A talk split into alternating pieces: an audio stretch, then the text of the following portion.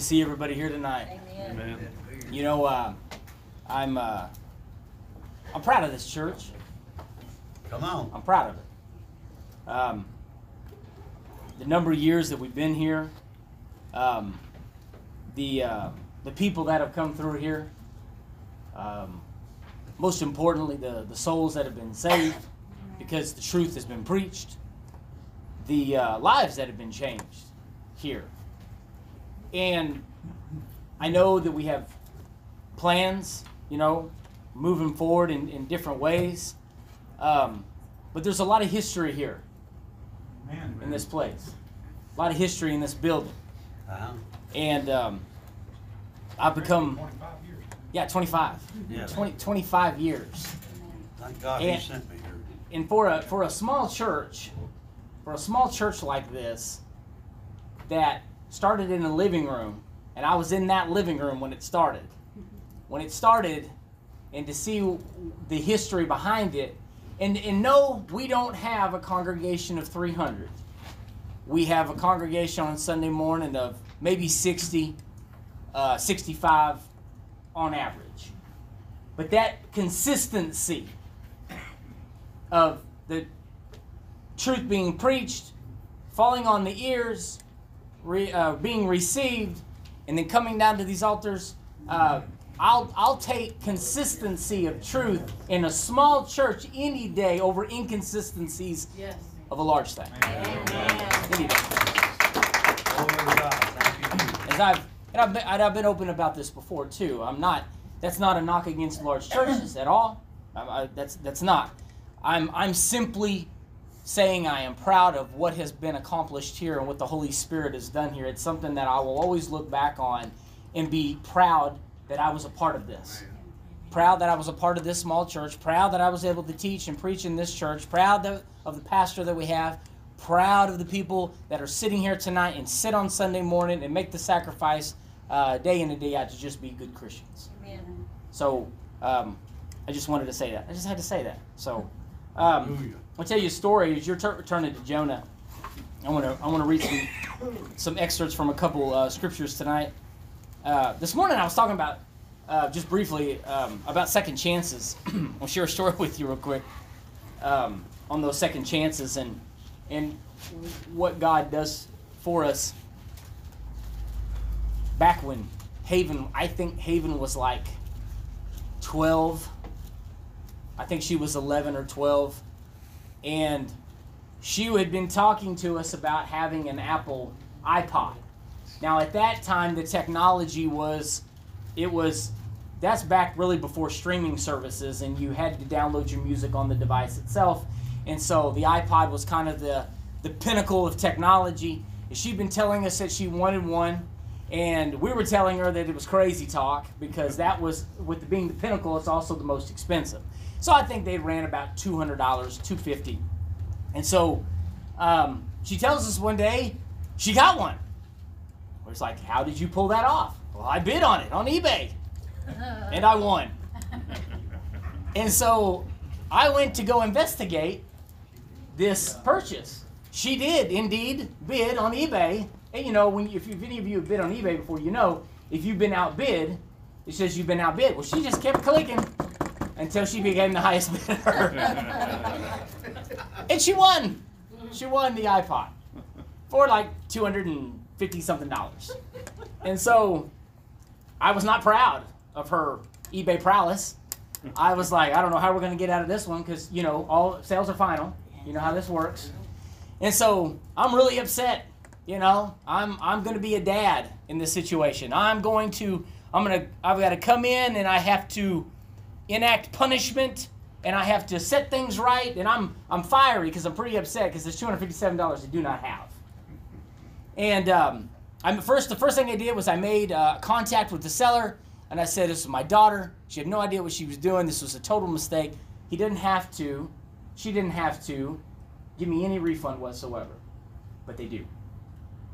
They canceled the whole thing, and I was able to keep mine. They didn't send it. So, but I'm still I'm upset and I'm mad. And so, in the midst of my anger and frustration, I go to the Lord with it. Before I act out of anger and before I kind of lose it, I and I'm and I said, I've got to I've got to be a, a, a good dad. And I have to make sure that I that I that I make the, the punishment right for the circumstance. And I said this, I, I said this question, I posed this question to the, to the Lord. I said, What would you do? That's exactly what I said. And he spoke to me. I'm not making this up. I said that to him, and he spoke back to me. He said, I would give her another chance. and when he said that, it echoed through me. And I recalled all the chances that he had given me over and over and over again as him being my heavenly father. And I just I stopped and I just thought about it for a minute and I said, I just need to give her a second chance. I don't need to be angry. And and you know, you think of how many times has the Lord acted out in anger against you? Didn't out in anger against you.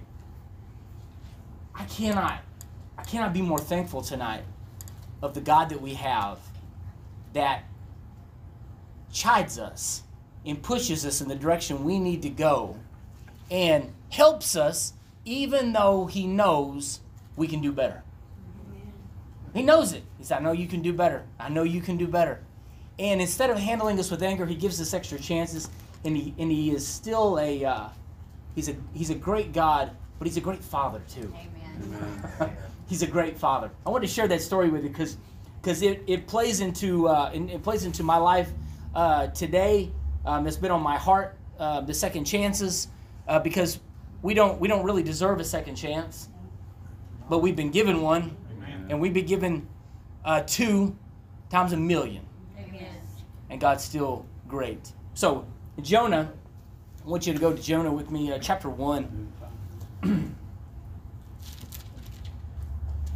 Do we agree that, uh, tonight that the enemy has stratagems? Yes. He does. He has stratagems. He has strategies. Um, one of the the things that he likes to do, and I'm gonna. There's a lot of things that he has at his disposal, as far as stratagems and strategies and things that he uses against God's people. Um, and I'm only going to come at one of those tonight.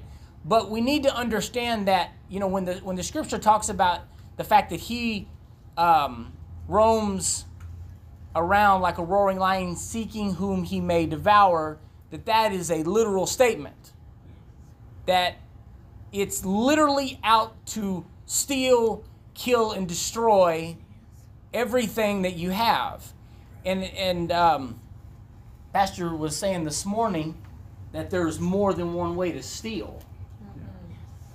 And do you understand that the enemy steals in more than one way?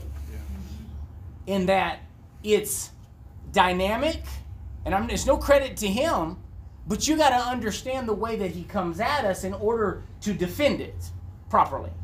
It's it's if you don't know the direction the, the, the attack is coming from, then it's kind of hard to hold up the shield of faith in the right direction. Does that make sense? It's very difficult to hold up the shield correctly if you don't know where the arrows are coming from.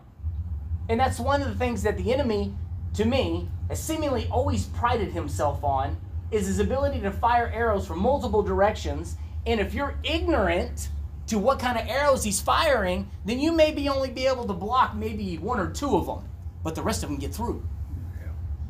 You know that the enemy fires more than one. He doesn't look at you and say, Hey, you ready? Are you ready? I'm going to send a couple over. You got your shield up? No. We know the way he acts.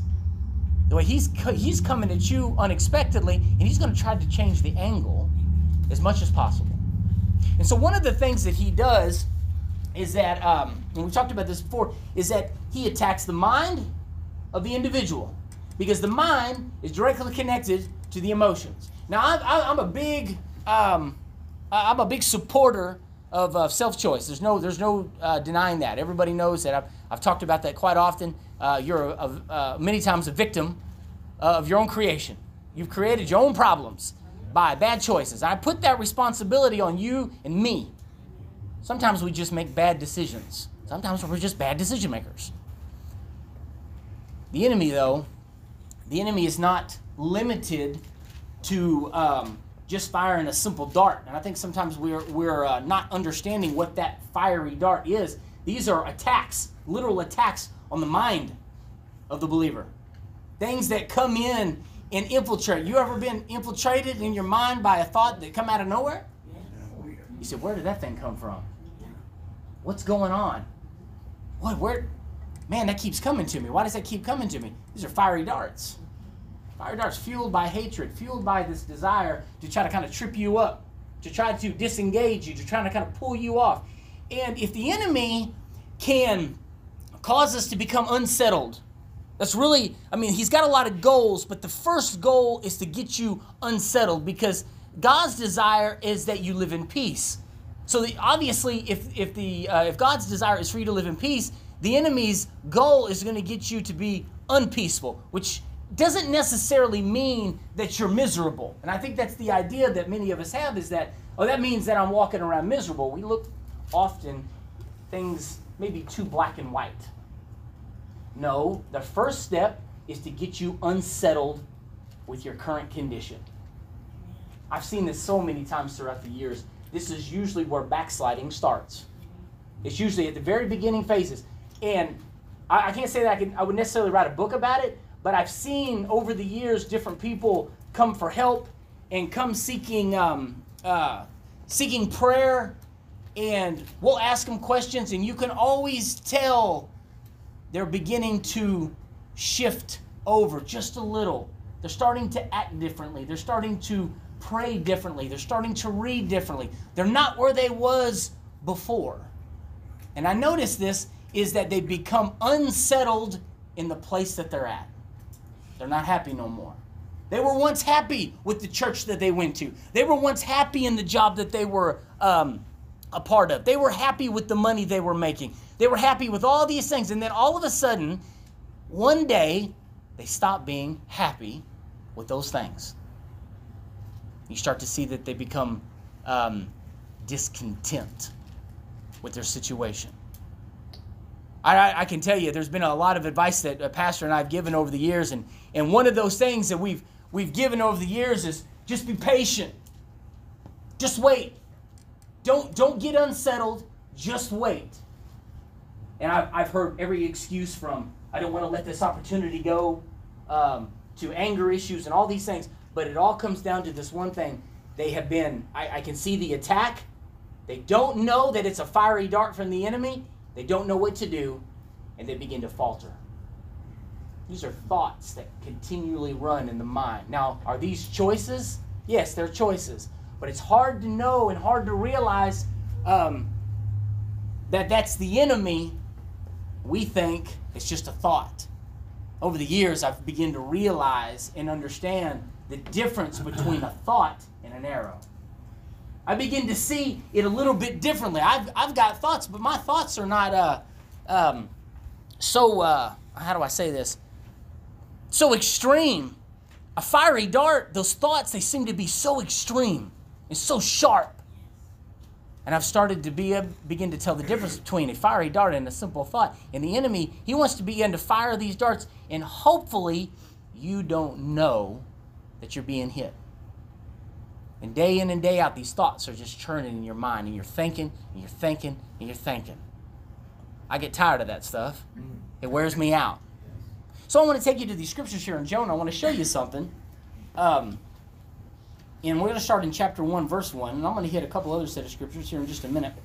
it says, Now the word of the Lord came unto Jonah, the son of Amittai, saying, Arise and go to Nineveh, that great city, and cry against it, for their wickedness has come up before me. You see, Nineveh was the, uh, was the capital of the Assyrian Empire. It was the dominant force of that world, of that current day. And so they were a major player in economy and all kinds of things that were going on. They were also extremely cruel people.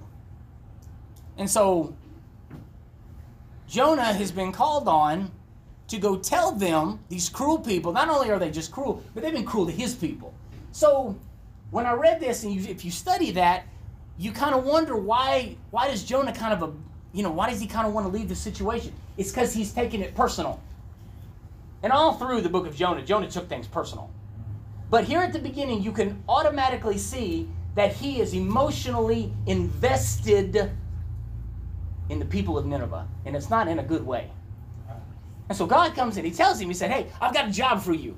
I need you to come and I need you to cry against the city. And what that meant was, I need you to go tell them that they are sinful and that they are doing wrong. Not a popular thing to do. Not a popular job to have.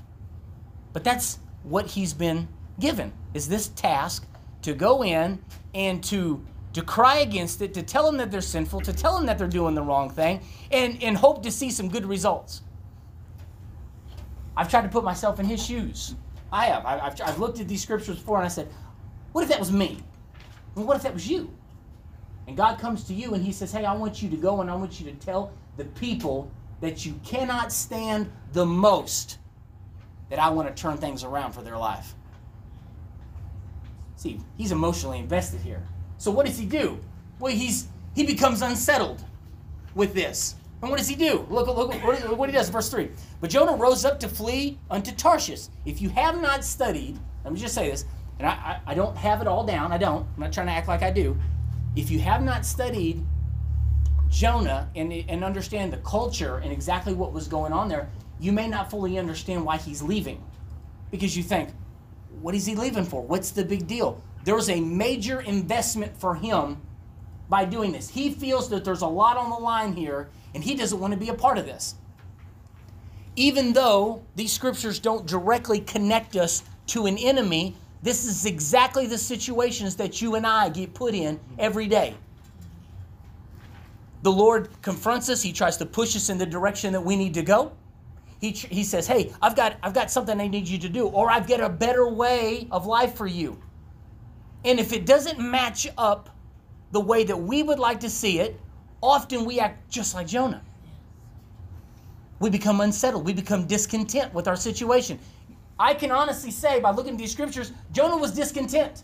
He was not content with going in there and telling them these things. He didn't like that idea. So when we become discontent and we, we sell out to being discontent, we abandon. We leave it alone. No, I don't have nothing to do with that. No, I don't want to mess with that. Often, some of the greatest blessings come for you and I by staying where we belong. You see, we've often talked about this in church before. Every one of our lives are governed by seasons. And seasons come and seasons go. But you have to you have to remember that the enemy, what he wants to do is he understands fully your commitment to the Lord. He understands it. He understands sowing and reaping. Do you know he understands that? He knows that blessings are coming your way. So, in order for him to maybe steal that from you, he's got to get you to believe that the place that you're at is to be disregarded and you need to make a move in order to comply with the way that you feel. Jonah was thinking about the way he felt about the Ninevites more than he was what God wanted to do for him. And that's often where we make our greatest mistakes. Is that we're not really thinking about what God is wanting to do or the, the overall picture. What we want is our feelings validated. We want to know that that we're not going to have to feel bad or we're not going to have to go through anything. That's not the way God works. Often God calls you and me into tough situations. Often God calls us into things that require us to be durable people. durable. When I say durable, that means that your season could last years. Now I don't want to leave. I don't want to be here no more. But the season's not over yet. You see, what the enemy will do is, is the enemy will come in he'll begin to batter your mind. You just need to leave. quit. You ever heard that before? Quit? You just need to quit. Get out. Go and quit that church. Stop messing with those people. You don't need to do that no more. Why would he do that? Why would he be an advocate for that? Because the season's not over yet. And if you quit the season before it's over, you're going to miss out on what the final outcome is supposed to be. You'll miss in this case, and I'm not going to go throughout through the book of Jonah, you'll miss the revival. You'll miss the point where God actually takes the thing that you've been praying about and turns it. See, if he can get you to quit, beforehand, if he can get you to stop before the season is actually over, he can get you to pull out. He does actually that's his the the easiest form of attack for him because all he has to do is convince you. You do the rest of the work. That's all he has to do. He didn't have to directly attack you. He didn't have to attack you with a, a bunch of other people. He simply fired the darts. You accepted them, and you quit. And if you quit too early, you may not get to see God really work. I, I think there have been many times that I quit early and I missed the mark. I missed it. And I wondered, well, what would have happened? I don't know. I don't know. I wish I, I wished I would have known, but I don't know what that was. And I don't know where you're at tonight. I don't know what season of your life that you're in, and I and I assuredly don't know the attack that you're going through. But I, I want to tell you this because I believe uh, this came to me. This message actually came to me last week, and I truly believe that this congregation and, and the people in this congregation are being attacked right here mentally to abandon certain things that God has put them to, to get them to pull out early so it can't actually come to full fruition. Because whatever God begins, what does He do? He'll also finish yeah. what He starts. He'll finish it.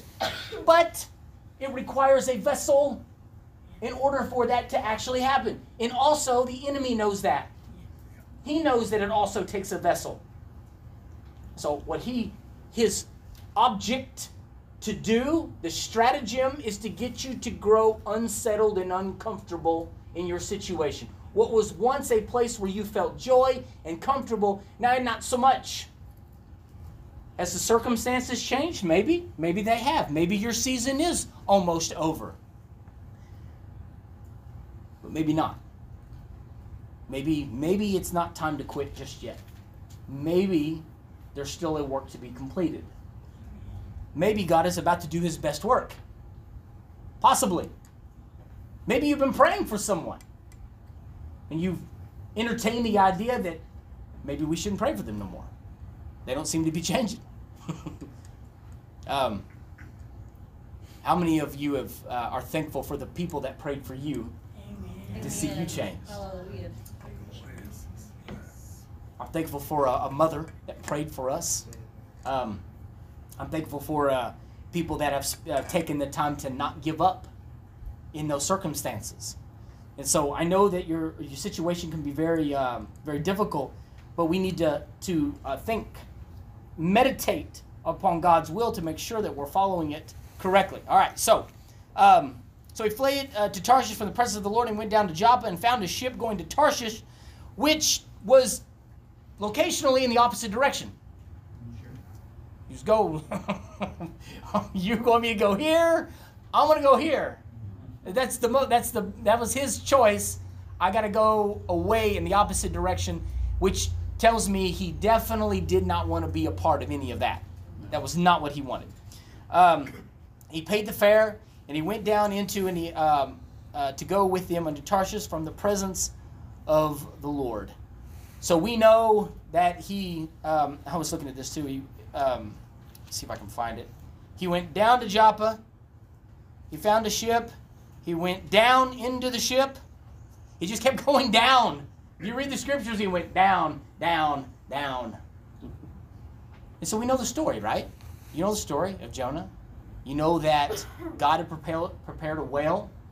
And, and it's a famous story because he was swallowed by a whale. Do you realize that he was never supposed to be swallowed by a whale? That was actually plan B. Plan A was that he just was obedient. Yeah. The the story, you know, if you read it like a like a story and you look at it, it becomes so entertaining that you forget that was never actually supposed to happen. There was never supposed to be a well. Had there been obedience, there would have been total success and he never had to live in the, the belly of a fish. There, there are many people living in the belly of a fish today, and I, I, I say that you know symbolically, they're, they're trapped in a place of total disobedience to God. They it's and it's not even let me say it like this. This is the way it comes to me. it's not even extreme at times. A lot of times we find ourselves in predicaments that are awkward, not ne- not necessarily because we had this big disobedience or we just denied God altogether. Sometimes it, it's just like the Bible says, it's the small foxes that spoil the vine. So it's these small forms of disobedience. It's not fully listening to God when He speaks. It's like I listen to Him a little bit, but not all the way. You know? And so a lot of our problems come from this half-hearted obedience. I, I, I, don't look at it just as disobedience, but half-hearted obedience. It's that we commit to God, but not entirely.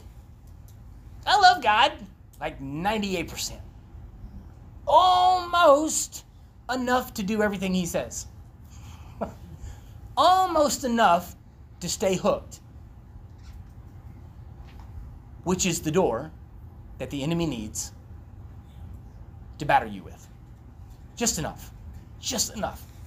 So we, we, we know that he was vomited up on shore after he repented, and he goes and he cries against the, uh, the Ninevites, and they repent, and everybody lives happily ever after.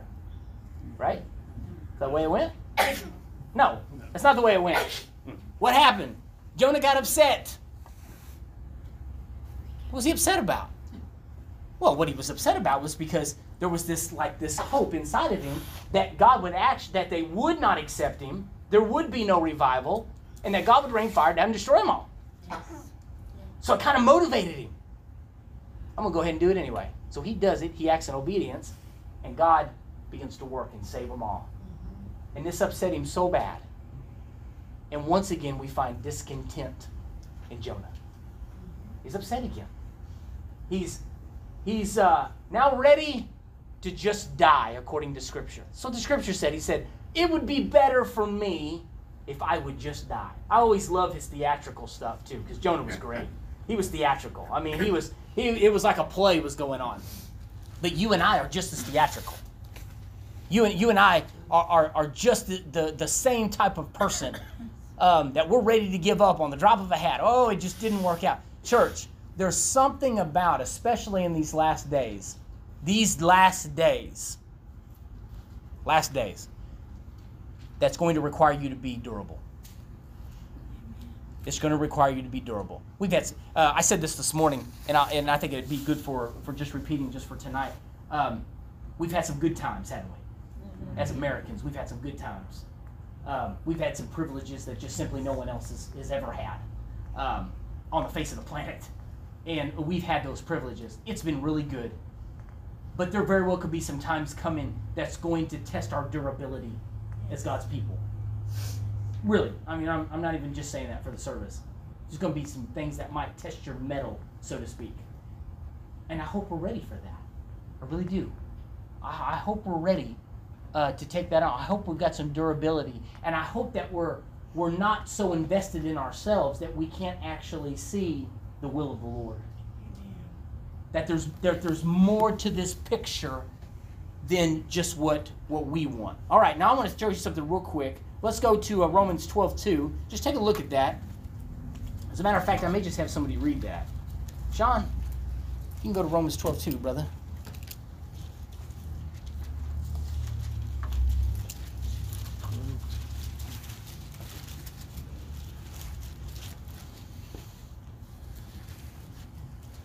MEV version, but do not be conformed to this world, but be transformed by the renewing of your mind, that you may prove what is the good and acceptable and perfect will of God. Okay. Uh, we all know that scripture, right? If you're a Christian, you've been a Christian uh, any amount of time, you know that the key is being uh, uh transformed by the renewing of your mind. Do you not think that the enemy knows this too? He knows the process. He understands that you've been transformed. And he understands that in order for you to continue to be successful spiritually, that you'll have to stay there. You got to stay in that mind renewal. Stay there. So his object is to counteract that. How does you counteract that? To try to get the mind to be thinking the way the old man used to think. To take you back to the old thoughts. Um, I mentioned this a couple weeks ago, and I'm going to go ahead and I'm not going to take you into details. Um, but maybe some of you have been through something similar. Um, I've had I've given forgiveness to people before. Forgiveness, it's done. I'm squashing that thing. I'm done. And a month later, these thoughts start coming into my mind to try to get me to unforgive them. What? Why would you? Why would that be? Why would that be something? He's trying to get me to go back. Trying to get me to dwell on the thing that was done. Hey, you might not want to let that one go. Think on that one. Do you see what they did? Do you hear what they said? You sure passed that off too quickly. You might want to think about that. Might be worth holding on to. That's the way the enemy works. Let's go back and pick it back up again. This is why protecting the mind is so important. Protecting the mind from spiritual attack. Recognizing the thoughts when they hit you. Because I assure you, church, that that thought has an actual plan behind it. It's not just some random thing. It's not just like, well, you've been identified uh, as a Christian, so our job is to throw fiery darts at you with no particular aim. We're just going to attack you. No, that's not the way this works.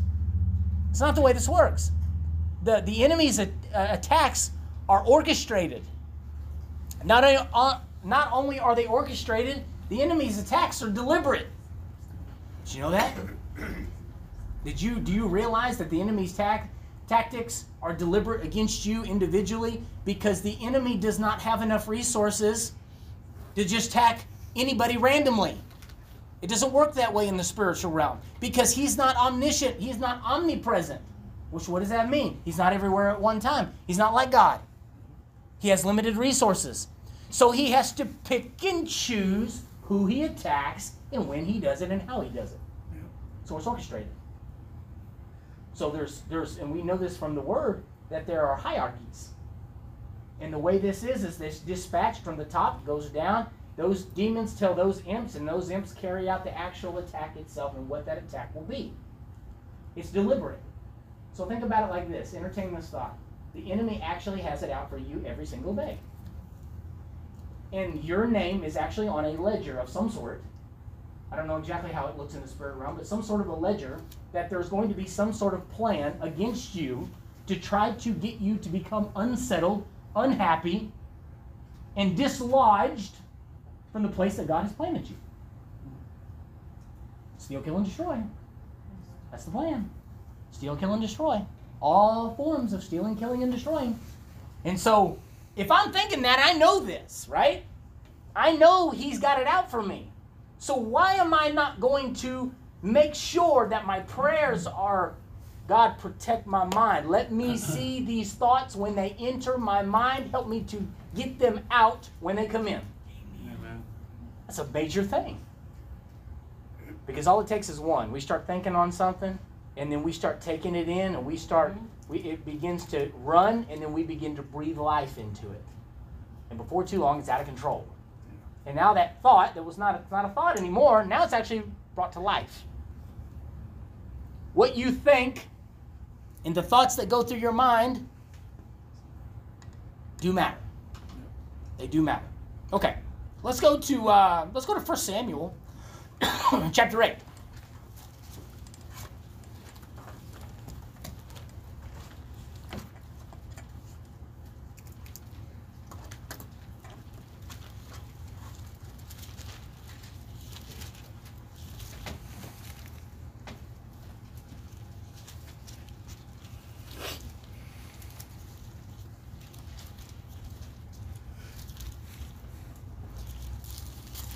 See, I think that's correct.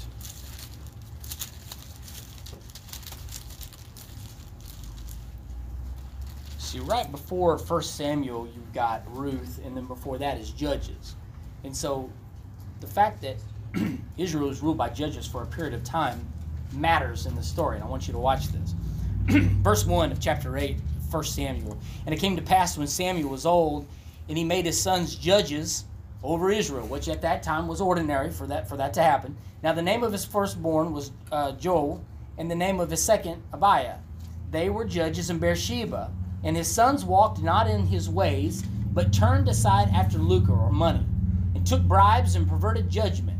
Then all the elders of Israel gathered themselves together and came to Samuel unto Ramah, and said unto him, Behold, you are old, and your sons walk not in your ways. Now make us a king to judge us like all the nations. Now, see, the thing was, is that God had put the judges in place. This was the way that he had chosen to rule Israel was through judges. Now, what had happened was is because these ju- these particular judges that they were dealing with, this kind of goes to show that everything kind of plays together, especially in leadership, that they had grown frustrated by what these judges were doing, and they said, "We don't want judges no more." Sorry, what do you want? We want a king.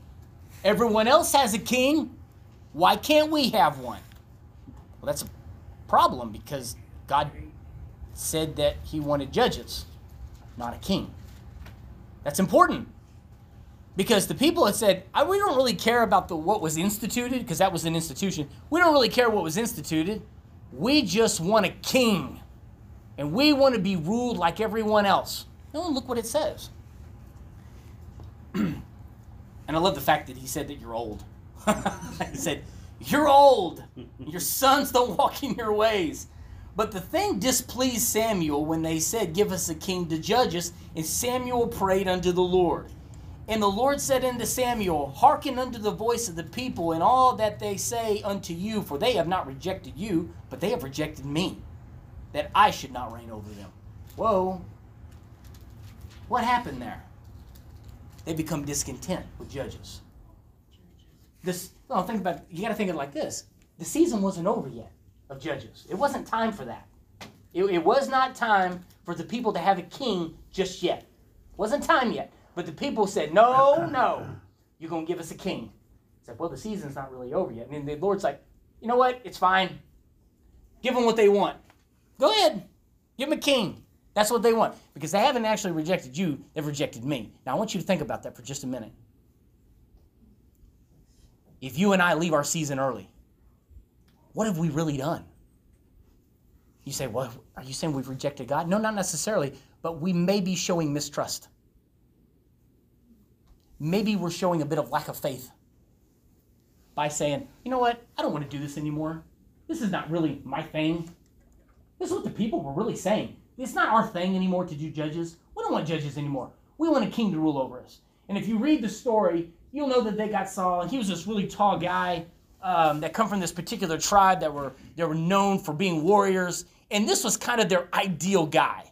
I mean, he was kind of like their poster boy. And when they got him, everybody cheered, and it was great. And God even anointed him uh, to to do the job that he had, and it worked for a little while. But at the end, his true colors shone, and it began to crumble right in front of him. Not it got so bad that he tries to kill the successor that God had planted, over and over and over again. That's pretty bad. That's a mess. All because it wasn't time to leave just yet. Not just yet. So I said all that. I wanted to tell you this tonight that a, a lot of you are we got we got some we got a lot of things that are going on in our world today and, and I, i'm making changes in my own family you're making changes in yours but i want you to understand that god still has a plan for your life. There's still a plan. Now we've been talking about some really hard topics in here on wednesday night. We've been talking about some hard subjects. Uh, we've been talking about economy the fear of, of the dollar collapsing. Uh, our government seems like they're just crazy. And and i think that overwhelms us at times. Church god still has a plan for your life. Amen. even if you even if you're president is just is making bad decisions. It's okay. God's still in control. He still has a plan for your life. And and i get discontent sometimes. Now i want to abandon the plan. It's like i got a better plan. I'm going to go over here and do this. This is going to be better. Don't make any rash decisions without consulting the Lord first. And understand that He is still in control. Understand that God's plan is still better than our plan. And even with the things that are going on, and even with the, the situations that look bleak, and we, we, we've wondered about our future, and we wonder what's ahead for our children, even with all of those things, God's plan is still better. Mm-hmm. It's still better. So I'll leave you with one scripture tonight, and I want you to turn to Philippians chapter 4.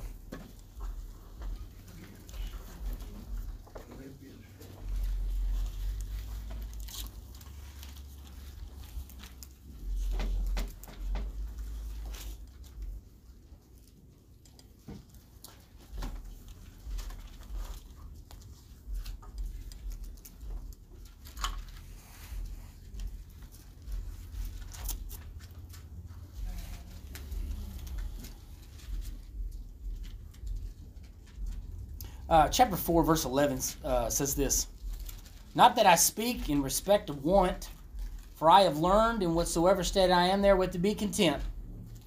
I know both how to be abased and I know how to abound. Everywhere and in all things I am instructed both to be full and to be hungry, both to abound and to suffer need. And I can do all things through Christ who strengthens me. Amen. The this scripture it, it really echoes um, the the basis of where we need to be as believers to stay consistent with God, and it's going to be being content. And what uh, Paul was telling the Philippians here was he said, he said, I've learned how to to rejoice when things were prosperous. I've also learned how to handle it when I'm not doing so good and there's no money. I've learned, um, and in whatever situation I'm in, how to be okay if I'm full and how to be okay when I'm hungry. No matter what, I'm okay. That's some powerful scriptures for us today. And I've, I've talked about, um, the Lord gave me some message not too long ago about uh, the, the mind and our thoughts and thinking. But I want you uh, to, to remember this tonight. This isn't just about thinking tonight, this is about the attack that the enemy is bringing to God's people to get us to depart from the current plan that God has for our life. To come up with another plan, or maybe a substitute of a plan, or maybe a compromise of a plan, but not to stay with the current plan. That's what the enemy's doing is he's trying to uproot and cause an upheaval in God's people to get us to abandon God's current plan. We should hold where we're at. Hold. You think, well, if you was thinking, I thought, well, I'm gonna I'm gonna change this or I'm gonna change that. Pray about it. Pray about it. If it's your season to change, then change. But don't depart from where God has put you because of a thought. Just because of a thought. It won't be worth it. God's got great things in store. There are there are times ahead of us when we look and we think, um, I don't know how you can say there's great times ahead. I'm talking about in the spirit. I'm talking about in the spirit. It's about time that we get back to that anyway. It's about time that we get back to enjoying our prayer times and getting back to where we we're, we're really enjoying time alone with the Lord. Mm-hmm. And it's not just a job and it's not just a just an obligation, but we do it because we want to be close to Him, because we want to have a relationship with Him. That's going to matter in these days. Would you stand tonight?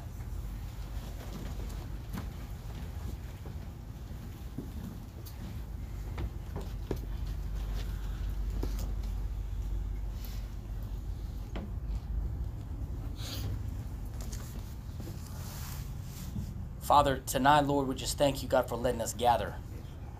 And Father, we know the attacks are real. Father, you've given us this word tonight, Lord. I pray, Father, that we open our eyes, God, to the, uh, the, the real attack of the enemy.